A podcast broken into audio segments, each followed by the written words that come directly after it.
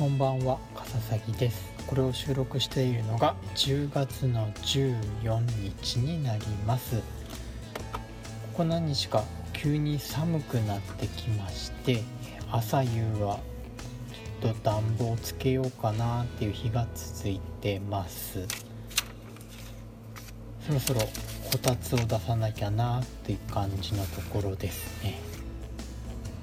先月私の誕生日がありまして今年は嫁から Kindle のホワイトペーパーをもらいました。なので今日は電子書籍とかその端末について話してみたいと思います。Kindle ペーパーホワイトですけれども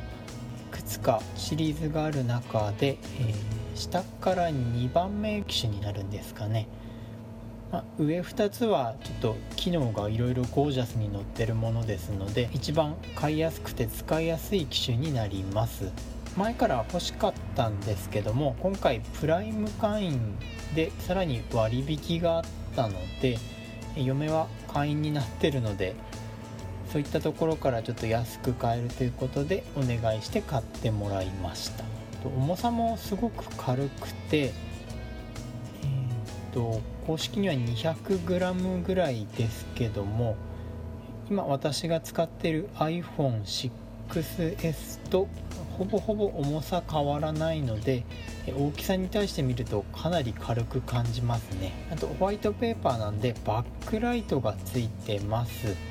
え暗いところで読んでも大丈夫なので、え寝る前の読書なんかがとってもはかどります。まだ外に持ち出して使ったことがないのでもう本当に明るいところでちょっと画面がちゃんと見えるのかっていうのはわからないんですけれども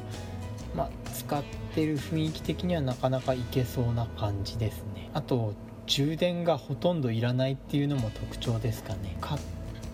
て手元に来てから2週間ぐらい経つんですけども1日まあ30分ぐらいの使用ですがまだ最初1回充電しただけでこれだけ持ってます。公式のページを見ると数週間ってなるんでこのままだと1ヶ月近く充電しなくてもいけるんじゃないかなというところです。なかなかいい品物をもらうことができたなと思ってます。こういった電子書籍端末っていうのを使うのは、え2代目でして1代目は2010年にシャープから出たガラパゴスっていうのになるんですけれどもこれ覚えてる人いるでしょうかね？デジモノとかそういうものを取り上げる雑誌では大々的に取り上げられていたもので電子書籍元年と銘打ってかなり大きく売り出していたものです。まあ、私が持ってるのはそのガラパゴスの中でももうちょっとマニアックなドコモから出ていたブックリーダーってものになります。まあ、型番が違うんですけれども形も中身もこのガラパゴスとほぼ同じものです。2010年ですので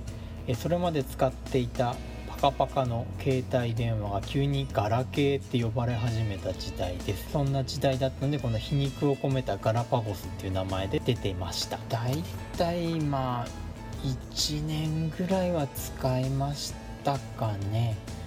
そんなに多くの本を読んだっていう記憶はないんですけども目新しくて頻繁には使っていましたね。ただこのガラパゴス1年くらいで端末の製造の方が終了してしまいました。まあ名前が悪かったのかなっていうところもあるんですが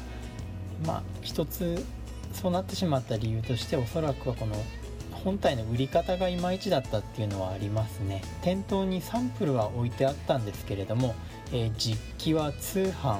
ネットオンリーでして今でこそネット販売だけとかっていうのにも手が出せるんですけども、まあ、2010年当時海のものとも山のものとも知れないものにもなかなかこう高い金出して買うっていう人はいなかったはずですね。さらに電子書籍の普及自体が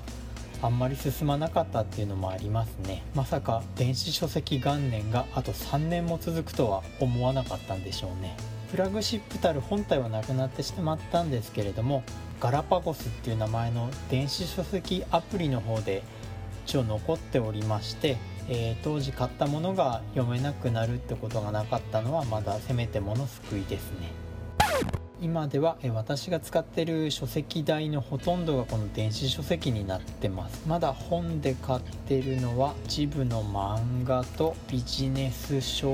ぐらいです。電子書籍とっても便利で使いやすくもなってて安くも買えるんでいいんですけれどもなんか個人的には電子書籍で読んでも記憶に残らないような気がしてます。やっぱり物理的に残るっていうのは大きいんだろうなと思いますね。例えばこの本は大学受験の時に帰りの電車の実感を潰すために買ったものだなとかあとは高校時代に図書館で欲しいなと思ってたものを大人になって全巻大人買いしたものなんか未だに残ってますのでそんな思い出とともにしまってあります。まあ嫁には読まないんだから売っちゃえとか言われるんですけれどもなかなか売れないものですね。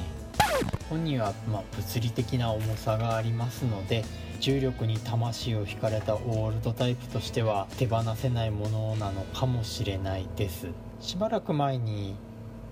学校でタブレットを配ってそれを授業に生かすっていうのをしたって聞いたんですけれどもそれどれぐらい結果出たんでしょうかね。それで記憶に残せる新しい世代ニュータイプが出たのだとすればそういった人は積極的に増えといった感じで電子書籍端末と電子書籍の話を簡単にしてみました。ご意見ご感想などがあれば「えー、ハッシュタグカタカナ」で「片隅ラジオ」でおつぶやきください。こちらから探しに行きます。以上かささぎでした。